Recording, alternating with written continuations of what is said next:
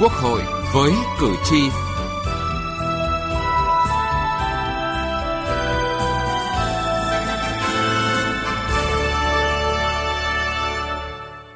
Thưa quý vị và các bạn, công tác chuẩn bị cho cuộc bầu cử đại biểu Quốc hội khóa 15 và đại biểu Hội đồng Nhân dân các cấp nhiệm kỳ 2021-2026 vào ngày 23 tháng 5 năm 2021 đang được tích cực triển khai thực hiện. Thực tiễn bầu cử đại biểu Quốc hội và đại biểu Hội đồng Nhân dân từ các khóa trước cho thấy, nếu chuẩn bị tốt, thận trọng, khách quan, đúng quy trình, thủ tục, thì sẽ lựa chọn được những người thực sự tiêu biểu, có đủ đức, đủ tài, xứng đáng vào Quốc hội. Ngược lại, nếu chuẩn bị không kỹ sẽ không giới thiệu được người xứng đáng để bầu vào Quốc hội, có thể ảnh hưởng đến uy tín chất lượng hoạt động của Quốc hội và lòng tin của nhân dân đối với Đảng, Nhà nước. Chương trình Quốc hội với cử tri hôm nay, chúng tôi đề cập nội dung này.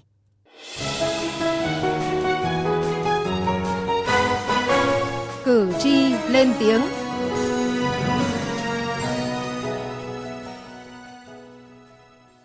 Thưa quý vị và các bạn, đại biểu Quốc hội là những người được nhân dân bầu. Để được nhân dân lựa chọn, những người đó phải thực sự có đức, có tài, đại diện cho nhân dân, thực hiện quyền lập pháp, giám sát và quyết định những vấn đề quan trọng của đất nước. Ông Nguyễn Văn Hùng ở thành phố Nam Định, tỉnh Nam Định mong muốn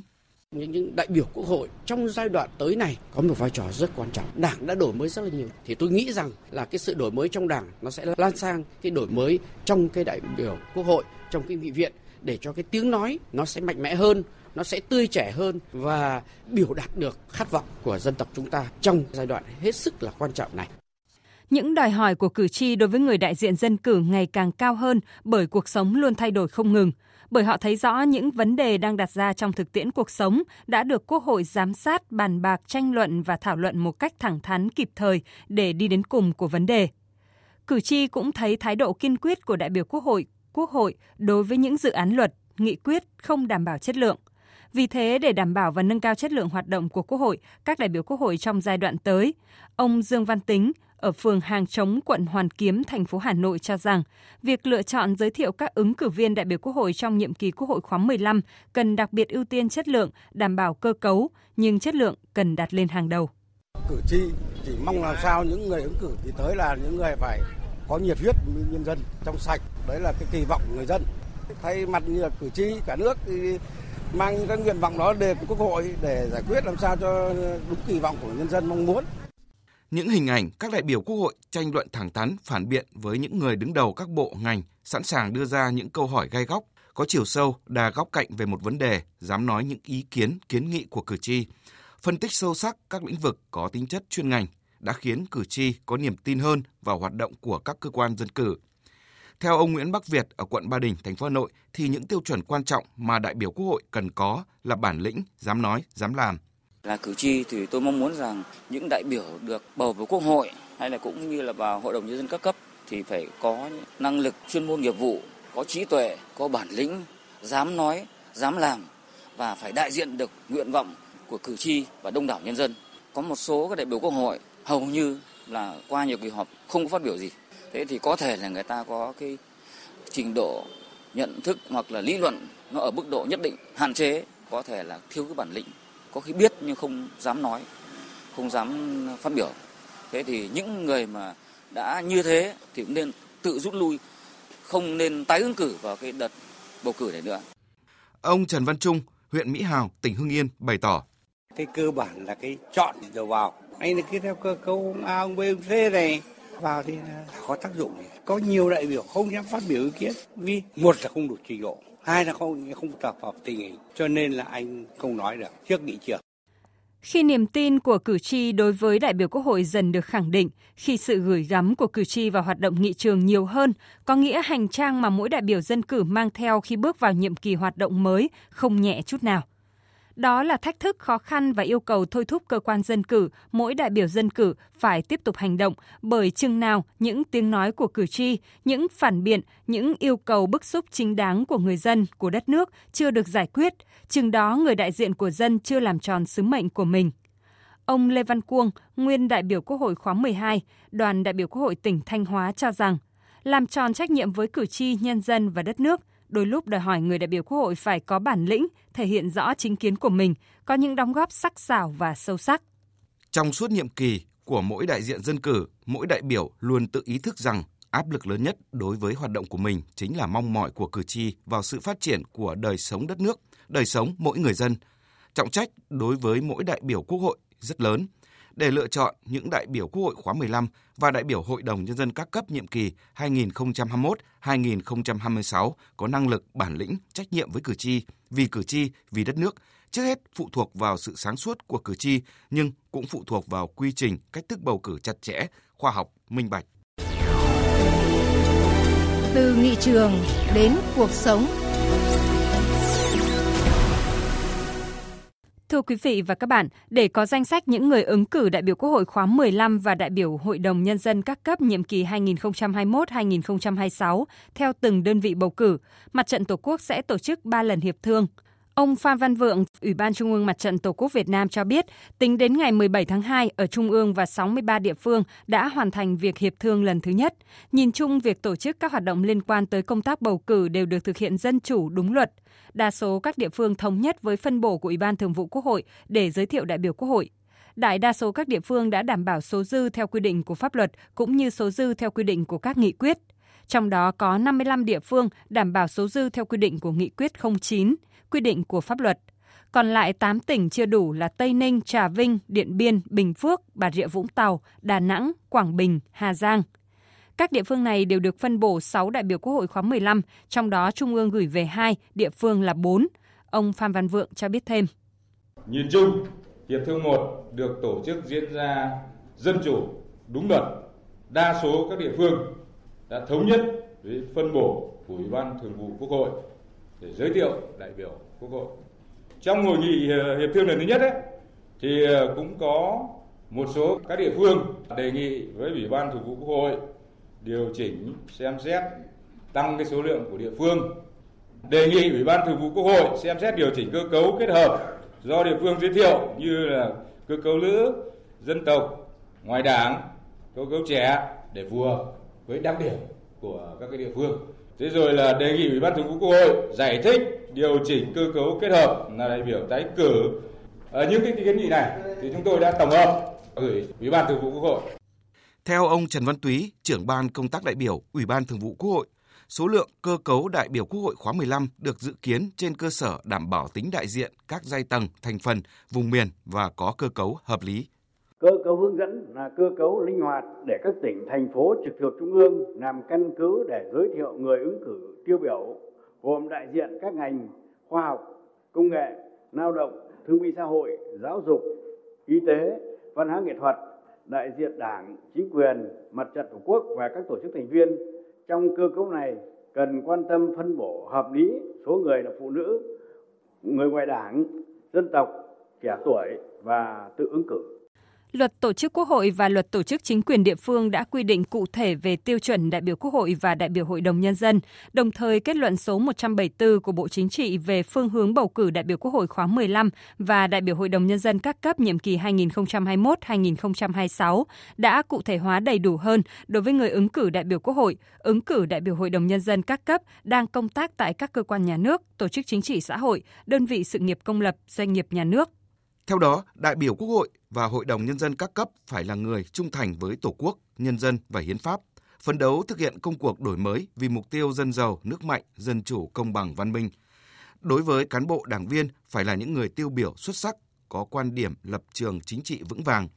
có năng lực kinh nghiệm, thể hiện trách nhiệm nêu gương, liên hệ chặt chẽ với nhân dân, lắng nghe ý kiến của nhân dân, được nhân dân tín nhiệm, có điều kiện tham gia hoạt động của Quốc hội và Hội đồng Nhân dân. Ông Đặng Cao Đức, Phó vụ trưởng vụ 5 Ban Tổ chức Trung ương cho biết, quán triệt kết luận 174 của Bộ Chính trị và các quy định của pháp luật,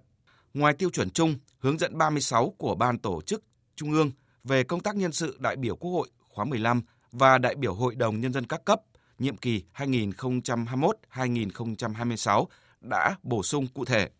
Người ứng cử đại biểu Quốc hội, ứng cử đại biểu Hội đồng Nhân dân các cấp có nhấn mạnh cái yêu cầu là phải kiên quyết không để lọt vào lọt những cái người không xứng đáng, những người chạy chức chạy quyền. Người giới thiệu để bầu đại biểu quốc hội chuyên trách phải có quy hoạch đại biểu quốc hội chuyên trách hoặc quy hoạch chức danh thứ trưởng và tư đương trở lên. Ở địa phương thì các chức danh giám đốc sở, ngành và tương đương trở lên Đối với cán bộ, công chức, viên chức lần đầu ứng cử phải đủ tuổi tham gia hai khóa quốc hội, hội đồng nhân dân các cấp trở lên hoặc ít nhất phải chọn một khóa Thực tiễn bầu cử một số khóa trước đây cho thấy vẫn còn tình trạng những người ứng cử và đơn vị bầu cử không đồng đều về trình độ, năng lực, có một số đại biểu quốc hội bị bãi nhiễm tư cách đại biểu. Do vậy, trong quá trình chuẩn bị giới thiệu người ứng cử đại biểu quốc hội, cần đặc biệt quan tâm công tác giải quyết khiếu nại tố cáo, nhất là những khiếu nại tố cáo liên quan đến người được giới thiệu ứng cử, để kịp thời đưa ra khỏi danh sách ứng cử đại biểu những người không đủ tiêu chuẩn tư cách ứng cử. Ông Đỗ Duy Thường, Ủy viên Đoàn Chủ tịch Ủy ban Trung ương Mặt trận Tổ quốc Việt Nam cho rằng Muốn đảm bảo được cái đó thì cái điều quan trọng nhất là các cơ quan tổ chức ở trung ương và địa phương giới thiệu người ra ứng cử phải lựa chọn những người đảm bảo tiêu chuẩn theo cái tinh thần mà Tổng Bí thư Chủ tịch nước Nguyễn Phú Trọng đã phát biểu. Anh đảm bảo cái tiêu chuẩn của người đại biểu Quốc hội phải cao hơn cả cái người đại biểu Hội đồng Nhân dân. Bởi vì Quốc hội là cơ quan quyền lực cao nhất của nhà nước thế cho nên nó phải lựa chọn. Cái công tác lựa chọn là hết sức quan trọng. Nhưng cái khâu thứ hai đấy là cái xem xét hồ sơ ra ứng cử của hội đồng bầu cử là phải xem xét rất kỹ lưỡng hồ sơ ứng cử. Nếu có vấn đề thì phải xem xét lại ngay. Trách nhiệm của đại biểu quốc hội đối với đảng với dân là rất lớn. Đại biểu quốc hội phải nói được tiếng nói của người dân, phản ánh được ý kiến, nguyện vọng của người dân trong quá trình xây dựng luật pháp, chính sách và phải bảo đảm được quyền và lợi ích chính đáng của người dân. Cử tri tin tưởng bầu chọn những đại biểu quốc hội sẽ đại diện được quyền và lợi ích hợp pháp của họ. Do đó, chỉ quan tâm đến số lượng, cơ cấu mà không quan tâm thỏa đáng tiêu chuẩn thì sẽ ảnh hưởng đến chất lượng đại biểu quốc hội. Đại biểu quốc hội phải là người có tâm, có tầm. Khi thấy được sự thật và dám nói lên sự thật, đó là điều mà cử tri trông chờ. Ông Bùi Sĩ Lợi, Phó chủ nhiệm Ủy ban các vấn đề xã hội của Quốc hội khẳng định. Các đại biểu quốc hội là người đại diện cho nhân dân bầu ra mình và là cơ quan quyền lực cao nhất của nhà nước. Cho nên là phải lựa chọn các đại biểu quốc hội có tâm, có tầm và có năng lực là như vậy, chứ không phải là đại biểu quốc hội mà anh không có đánh giá, không có năng lực. Cho nên tiêu chuẩn đại biểu quốc hội cao, tiêu chuẩn đại biểu quốc hội là rất quan trọng hơn nhiều so với cơ cấu. Trở thành đại biểu Quốc hội là một vinh dự lớn nhưng đồng thời cũng là trách nhiệm nặng nề trước cử tri và nhân dân. Mỗi ứng cử viên đại biểu Quốc hội cần nhận thức rõ vinh dự và trách nhiệm của mình trước cử tri để thuyết phục sự tín nhiệm của cử tri. Họ sẽ là đại biểu của nhân dân nên cũng được nhân dân giám sát ngay từ khi được đề cử và chính họ phải thể hiện được phẩm chất chính trị, đạo đức, lối sống, lòng trung thành, khát khao cống hiến để được cử tri tín nhiệm và lựa chọn.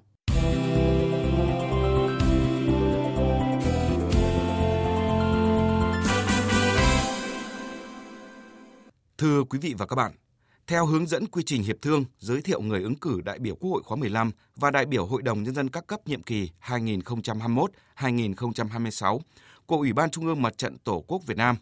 quy trình thủ tục giới thiệu người ứng cử đại biểu Quốc hội khóa 15 của các cơ quan trung ương được thực hiện theo 3 bước. Bước 1 là họp ban lãnh đạo cơ quan, tổ chức, đơn vị để dự kiến người giới thiệu ứng cử đại biểu Quốc hội –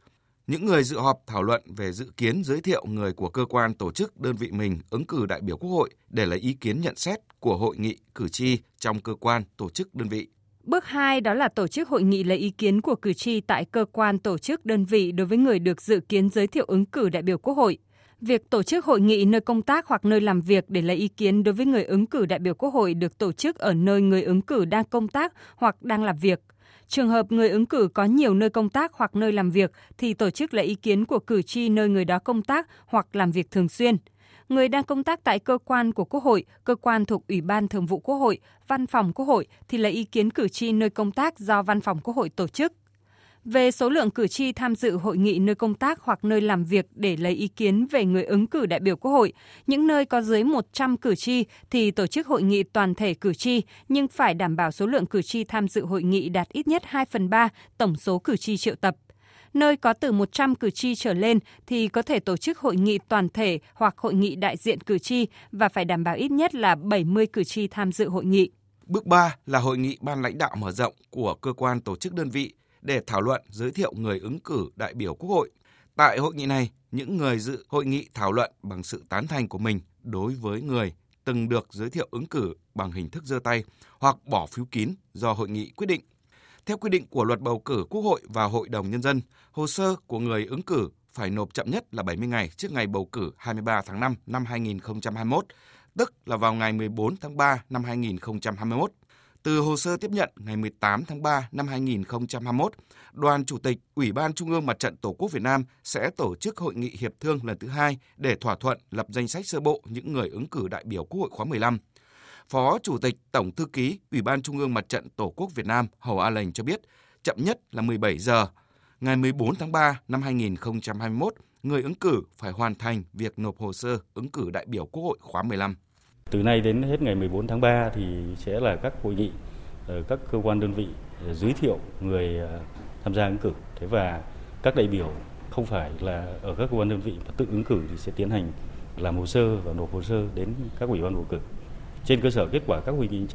đến ngày 14 tháng 3 kết thúc thì mặt trận tổ quốc các địa phương và trung ương sẽ tiến hành tổ chức hội nghị hiệp thương lần hai.